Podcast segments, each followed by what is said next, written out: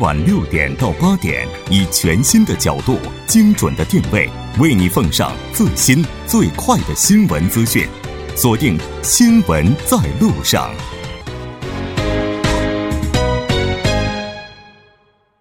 好的，欢迎回来，这里是正在为您直播的 TBS EFM 调频一零点三《新闻在路上》。那稍后是广告时间，广告过后马上回来。好的，欢迎回来，回到我们今天新闻放大镜的第二部分，继续和来自成均馆大学中国大学院的安玉花教授，以及来自韩国外国语大学经营学院的肖树峰教授一起展望二零一八中国经济。节目也期待您的参与，您可以发送短信到井号幺零幺三，通信费用每条为五十韩元。另外，您也可以在 YouTube 上搜索 TBS EFM，在收听 Live Streaming 的同时点击对话窗参与互动。那刚才我们跟安教授就提到了说，如果要是发生这个金融危机的话，它可能会有。几个前提条件，比如说像这个贸易赤字啊、货币汇率啊，以及负债率啊等等。就目前来看的话，应该说中国宏观调控的力量还是比较强大的，所以说目前这个危机的话还是被比较好的克服了。未来的话。这个实现软着陆、软着陆的概率也是非常高的。那又说到这个零八年的话，金融危机以来，美国它是通过量化宽松，但现在最近这几年的话，它在不断的收紧货币。但中国目前的话，还是依靠这种比较宽松的货币政策来解决这个问题哈。那随着一八年经济的稳定增长，一八年全球经济版图也会发生变化。我想问一下肖教授，就您更看好这个？您是更看好美国和欧元区为代表的发达经济体，还是新兴？市场呢？其实这个问题没有疑问。刚才我们说的，中国啊，在亚洲和东南亚地区这些新兴市场市场呢，他们啊，在全球的贡献率是比较高的。尤其中国一个一个经济体就占了百分之三十三十五。今年如果按一一七年的话，百分之三十五。所以近几年来，就是说全球经济都在处于一个比较啊深度的一个调整期。像美美国、欧元区加上日本，它都在处对这个全球经济拉拉动作用都在明显的减弱。而在特朗普上台的时候，呃，现在。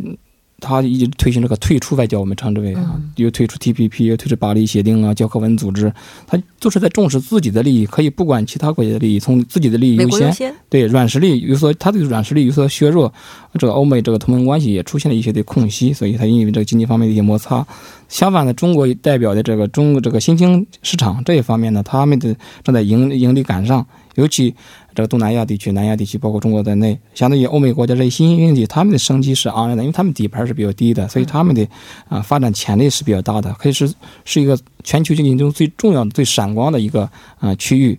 尤其中国拥有很多的它扶持经济的底牌，刚才说我们它的这个负债率，中尤其它中中央政府的负债率不到百分之五十，嗯，另外它的这个基础利率和美国其实相比还是比较低的，另外它的有三万多亿的美元这个。这个储备，所以它的这个足以可以支撑中国经济的这个这种出现一个平稳。目前中国整体来说，从一个数据来看，啊，发布的数据来看，中国整体经济的这种健还是比较健康、比较稳健的。是，那刚才也提到说，中国经济的增速在一八一九年的时候可能会略微的下降，也就是说，一八年中国经济可能会面临着一个下行的压力。呃，对，现在就是呃这样，嗯，这个。以后，因为我们要看的是怎么个下行法，因为最终的结果还是用 GDP 数字来看嘛。对。那么 GDP 这个，呃，计算方法有很多的方法，所以呢，就是说，我觉得今年年报实现六点五是，呃，比较保守的这种。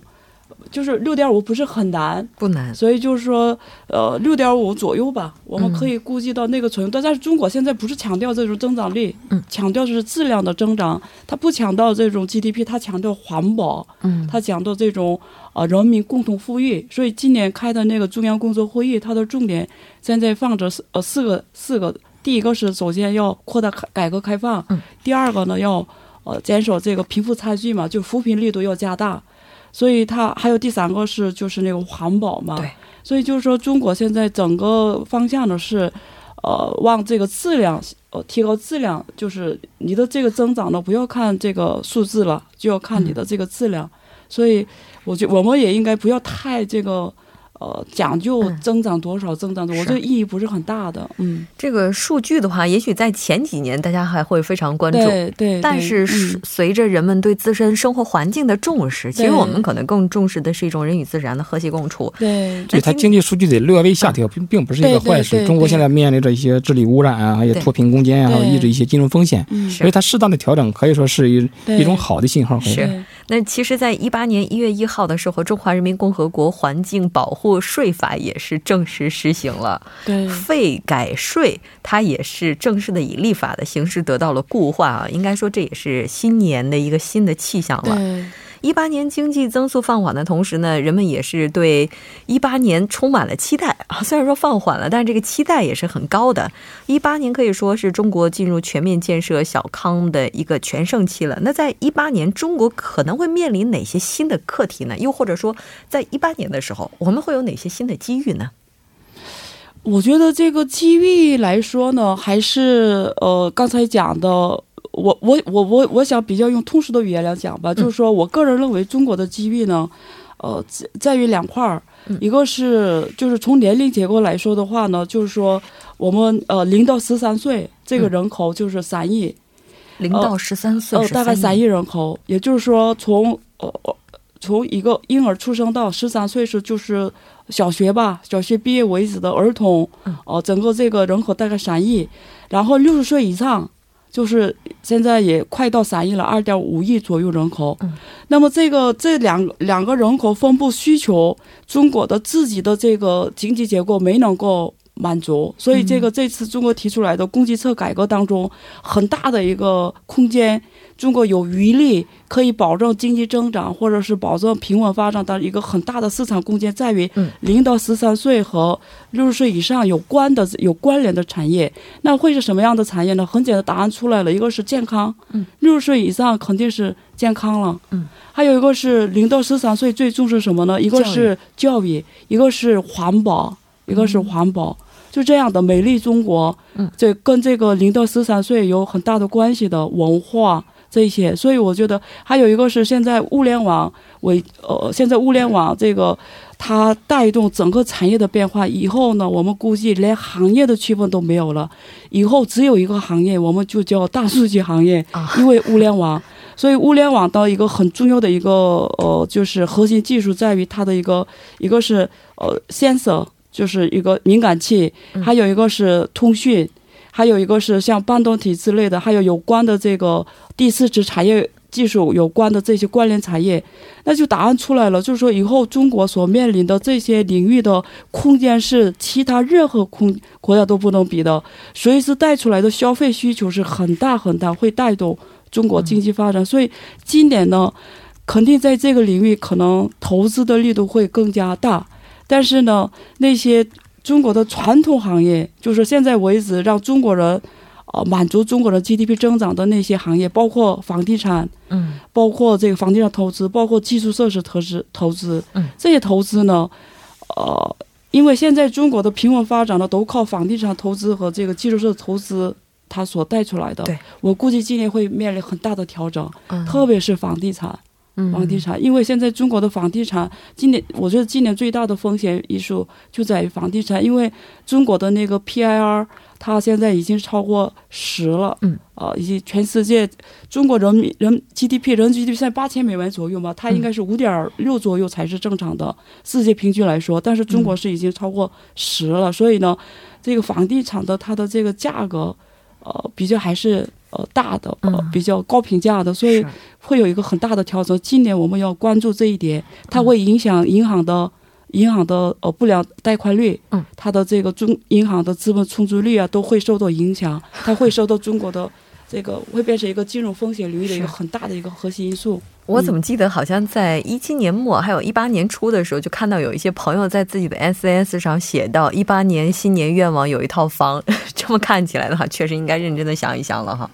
那但是不管怎么样的话，这个一八年如果说它是一个大数据的时代，是第四次产业革命一个非常重要的时间点的话，我就想起来雷军说过一句话，他说只要站在风口，猪也能飞起来。那在一八年的时候，是不是真的有一些东西它是能够飞起来？对，刚才那个安教授也提到了，对吧？零一一八年，啊，包括中国的房地产可能面临，但是中国有一个特色，中国的地地区差异是非常大的，包括这个这个房价，包括大城市这些，我们说称为一线城市，像北京、上海这些深圳这种一线城市，它的房价确实啊高出了这种需这种一般的这种正常的水平。但是你可以二线城市、三线城市，它这是一个，它这个所以说它这个差距是是不是是十倍，可能几十，有的时候是十几倍，它这个差距是很大的。所以中国之所以能够。囊括它这种这种房地产这种市场，所以它这个地区不平衡也是一个也是很难去测量的一个问题。这是可能中国的一个特色，国家比较大嘛。另外，中国处于一个转型的时期，在一些小的城市，有些县城啊，还有一些三线城市，甚至甚至到四线城市，我们说现在它的这个需求还是在很旺盛的。嗯，这年这个 年轻人的这种购购房的这种这种这种需求还是在增长的。所以它这个如何去衡量这个不平衡，也是一个中国面临的一个任务。另外，呃，我们对对一八年中国。增长的机遇，我们从另外一个可以看一下，中国它的目前的制造业确实达到了一个很高的水平。我们现在可以说，全球这些这些所有制造的产品，很多都是中国制造的。所以，中国未来它这个在经济。构成当中，它这种服务业，它的这个占的比例还是相当少的，因为大约还不到百分之六十，百分之五十多点。所以，但是你可以看一下美国、日本，包括韩国、这法国，它的发达国家最低都达到百分之七十以上，甚至达到超了百分之八十。所以，中国未来这种刚才包括健康也是，包括这个医疗也是，它未来服务业它的增长，它的比例增长，它这是中国发展的一个潜力。另外，刚刚提到这个。老人，老实人确实，另外一个老人，他这个中国城市化进程是是在加快的，很多人从农村转移到城市，但大部分的消费，它主要的消费群都是来自城市啊，所以中国中国这种城市化进程，城城市化还是比较低的，百分之五十多点可能。未来，它这个城市化越来越的人从这个乡村，乡村它不它地可以进行这个租赁，可以其他的一些啊集体种植。他是这些人闲置的人都搬移到城市，在城市它有房地产需求。另外，他这个对城市其他的一些贡献也略有余的。当然，在城市化的过程当中，如何去囊括这些大量的人群，也是目前面临一个问题。还有中国通过制造业方面，基础设施方面，中国的高铁，中国虽然高铁现在我们去中国的话，高铁确实一个实现飞速的发展，但是它还是不够的。根据中国的需求来说，中国的这大城市、一线城市、二线城市，甚至高铁多普及了，但是有些西部地区、中西部地区，它的高铁它的普及程度还是比较低的。未来中国我感觉它的速度还会比现在的速度，高铁它这种建设、它这种是基础设施的需求还会比现在需求这个速度还要增长还要快。是的，没错。应该说，在二零一八年的时候，中国在基础设施方面还是大有作为的。对。那我记得前边我们在节目当中也提到说，“一带一路”倡议的话，中国应该说是一直在不断的推进的，包括这个基础设施。前一段时间不是也有这个铁路正式开通了吗？那在这个方面的话，它接下来是不是也会成为一八年中国经济增长的一个非常重要的引擎呢？这这中国现在主在逐渐的崛起，这个中国呃习近平主席他也把这个经济和对外战略结合在一起，就倡导这个“一带一路”这种这种这种倡议。中国目前有多达三万亿美元的这种储储备，你不用的话，它也是在贬值的。美元一直美国在量化宽松，一直在压压低这个美元，人为的可以说是压低美元。所以在“一一带一路”这个建设当中，通过一些基础设施的建设，加快与这个周边啊周边国家的一些互联互通啊，提高了一些基础设施水平啊，可以有利于促进一个区域化。啊，这个这个集团这种一体化的进程的加快，还有助于中国和在欧亚，以及在东盟地区开展一些基础建设的合作呀，还有一些投资合作，好像在在一些泰国啊，现在虽然进程比较慢，都在在稳步的推进，包括高铁的建设，建立一个。啊，欧亚的一个经济新秩序，提高中国的国际影响力，确实中国这几年通过经济发展呢，它的国际影响力确实获得了很大的提高。嗯，还有这个“一带一路”，它可以反过来来反哺中国中国经济有利对中国经济自身的一些结构调整。中国现在这个固定资产的投资增速一点一直好像在一个下台阶儿，这这个一个持续下下跌的一个过程。所以中国的建筑业以及制造业产能过剩，它也是中国面临一个非常严重的问题。通过这“一带一路”这种基建输出，我们成为一种输出战略，能够大幅缓解中国本土它这个建筑业以及制造业这方面的一个产能过剩的问题，促进了从外部一个压力来促进中国本身的一些这个结构调整，啊，达到一个最终的中国的目标，是产业升级啊，出口多元化，确保这种国际资源以及人民币现在国际化也是中国推进人民币的国际化一个重要的目标，所以达到这些经济成果也是和这个“一带一路”分不开的一个对。应该说，一八年的时候，中国一直是在不断的。从一七年整体的布局上来看的话，就是加强和国际周边的一些合作哈。除了这个“一带一路”这边的之外的话，在北边的话，应该说也是在加强和俄罗斯之间的联系。我们今天在走进世界的时候也提到说，中俄的原油管道二线投入商业运营，它的一线和二线加在一起，据说它的总产量已经达到了大庆油田总产量的这个基本上是和它相当的。也就是说，在能源方面的话，一八年应该是没有那么大的一些担忧了。那这个除了刚才提到的这个经济，包括基础设施呀，包括制造业啊、服务业啊等等，还有一个非常令人关注的就是货币问题了。其实我们刚才在休息的时间也跟教授提到了，说一八年新年伊始，我们在今天中国新闻部分提到了说，人民币对美元汇率走高，人民币似乎又升值了。这个好像跟教授刚才提到的这个信息是有一些出入的。就是一七年最大的意外是，知道是什么吗？就是其实就是去年的这时候，我们都展望一七年的这个经济展望嘛。当时几乎世界各国的所有的主要的这些投行的这些分析师都认为。一七年的人民币汇率会贬值，大概贬值百分之五五三到五左右，呃，如果多的话三到七，这样的话会达到七点二、七点三 左右。但是，呃，现在呃对美元人民币还是六点四左右嘛？现在就是说最大的意外就是所有的预测是 预预测的都失败了，预测失败了。这表示什么呢？中国的这个很多经济变量是很难外界的。呃呃，外界的经济学家预测的，因为它的运行的很多方法，很多这个都跟他们以前所学过的东西都不一样的，所以很难预测。那么今年的人民币汇率会怎么样？如果如果按它的呃市场经济的呃方向的话，其实人民币它并不是要升值的，它其实应该方向是贬值的。为什么？很简单。呃，这个美国是一直是利率往上调，对，它是收紧的，而且它是这个基础通货，嗯，而且它现在整个经济恢复的非常好，嗯，现在预计什么达到二二点五左右嘛，美国优先。那么这个中国呢，正好相反，经济增长率往下走，嗯，然后它的这个利率很低，现在快跟呃它的这个十年的国债利率和这个美国的十年要马上要要对接要见面了。本来是中国的像六点五增长的国家，六点七增长的国家，美国是本来是零点五一增长的国家，怎么可能这个利率就对接上呢？啊，不可能的，这是 这个我们用学的经济学原理无法解释的。这什么意思呢？中国是它的宏观调控，为了经济的平稳发展，它的很多经济变量，包括利率、包括汇率、包括土地价格，这都是资维持资本市场的。呃，三大经济变量就是资本制国家，就是这个三三大价格变量最重要：土地、资本、劳动力、汇率、利率这些呢，我们很就是我可以跟你说，就是中国都可以在为政府的宏观调控之内。它不是按完全市场经济走的，嗯，它是为了保持整个市场的稳定，会对一些经济的平稳发展，它把这些经济变量呢，还是在于它没没没完全市场化，嗯，就是没完全市场化，嗯嗯，可能还有一个一六年末的时候，可能这些经济学家所谓的预预测人民币和汇率这个，可能有一个失误，呢，他可能对美国的这种。啊，上调利率的这种这种预期可能也过于的乐观。其实美国它现在也上调，也也几次上调日这个这个利率嘛。但是它的这个没有没有那个前预预测的那么快，而也没有那种幅度也没有那么大，所以可能对这方面过于乐观，也可能产生了一些偏差。那美元它如果都长期如果。如果更快的如果上调的话，它可能拉动这个美元更更进一步加快，这也是一个可能是一个预测方面的原因。而且美国它这个政策也是多变的，它这个所以美美国的这个量化宽松当年也没有人想到美国突然。突突然弄出一个这这这么一套政策来，突然的进行加加快的量化宽松，对对对全世界进进行放水，也没有想到，他这个政策其实美国的政策它也是多变的，而且那特朗普现在不知道哪天弄出一个什么政策来，他什么现在他下下调这种这种企业企业企业税啊，其他问题，也不知道哪天他弄出一个其他政策来对全球这个经济，美国现在美元还是主导全球的呃第一大货币，对，所以他这个政策也是多变的，也很难预测。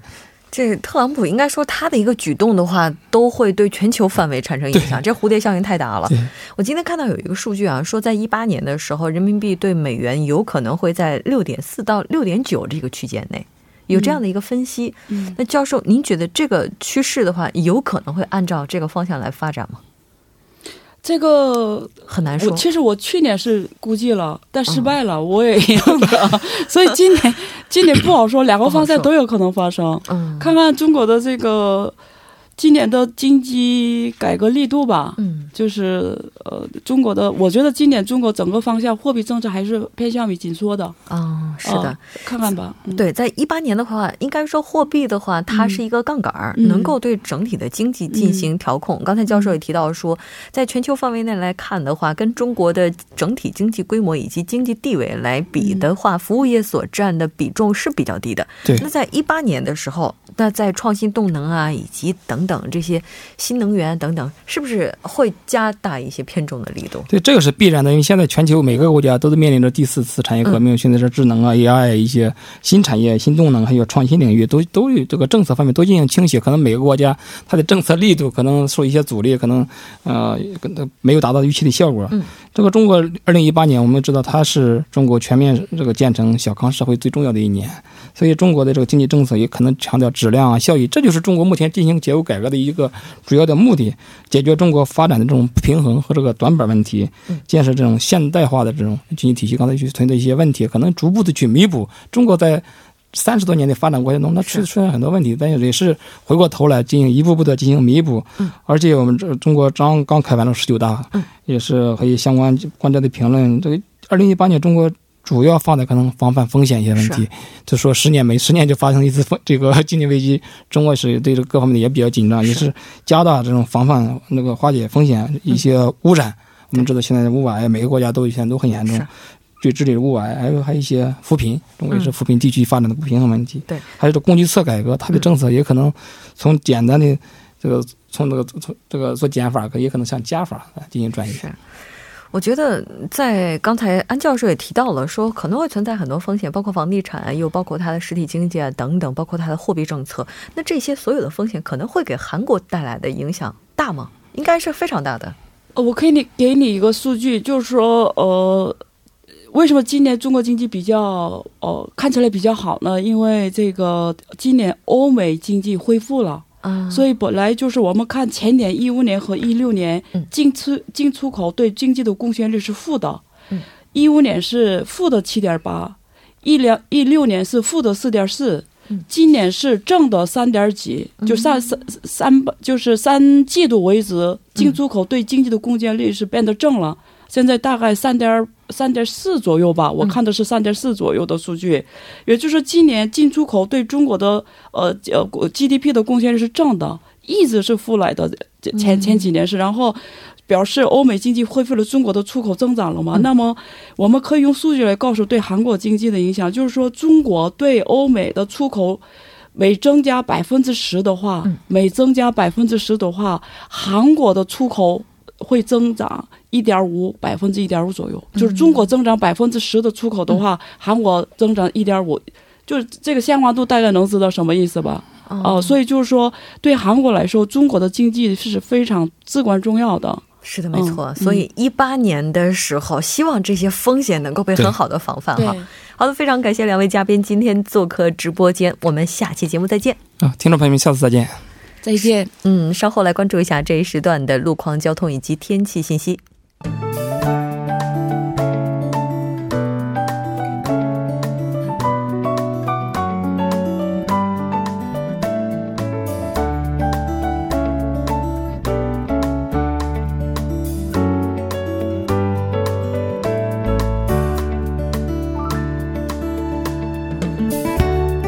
晚间七点五十四分，依然是由程琛为大家带来这一时段的路况及天气信息。我们继续来关注来自首尔交通情报科发来的实时路况。首先呢，是在茶山路药水站至青丘站之前停滞在这一路段二车道上的故障车辆呢，已被移出，路面恢复正常。下一则路况来自第二京仁高速公路仁川方向，在日直分岔口附近路段的一车道上，我们刚刚收到了追尾事故的消息，还望途经的车主们参考相应路段，安全驾驶，减速慢行。最后再来关注一下天气。明天开始呢，新一股的冷空气将会给江源岭西、中北北部、庆北北部等地区呢带来明显的影响。在短时间内，以中部内陆为中心的局部地区早晚温差会增大，但受到来自中国北部地区的高气压影响呢，天气将会持续晴朗。来关注首尔市未来二十四小时的天气预报：今天夜间至明天凌晨晴转多云，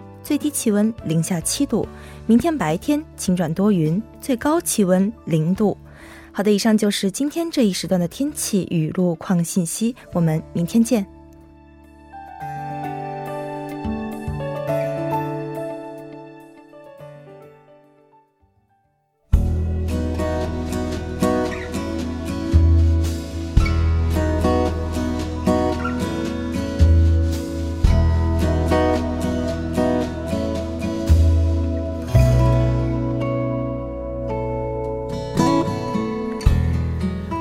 这里我们今天新闻在住在路上两小时的节目就是这些了。最后依然为您送上我们今天的结束新闻。最近两天，中国女排名将惠若琪和她父亲的两封信也是感动了无数的网友。在信中，惠若琪回忆了和父亲一起走过的二十七年岁月，感恩父亲多年来的付出与爱。爸爸呢？随后的回信当中对女儿说：“我们家的苦都让你一个人吃了，你是爸爸这辈子最大的骄傲。”两封信呢，也是将两个人的爱与心连在了一起。那其实对于他来讲，本来可以不需要这么的拼。那无论是他的各方面的条件来看的话，也许都会拥有一个非常好的生活。但是他的坚持带给了很多人无限的感动。到这里我们今天的节目就是这些了。节目组制作人范秀敏作家尹月正情感谢您的收听我们明晚同一时间依然陪您在路上。我是木真。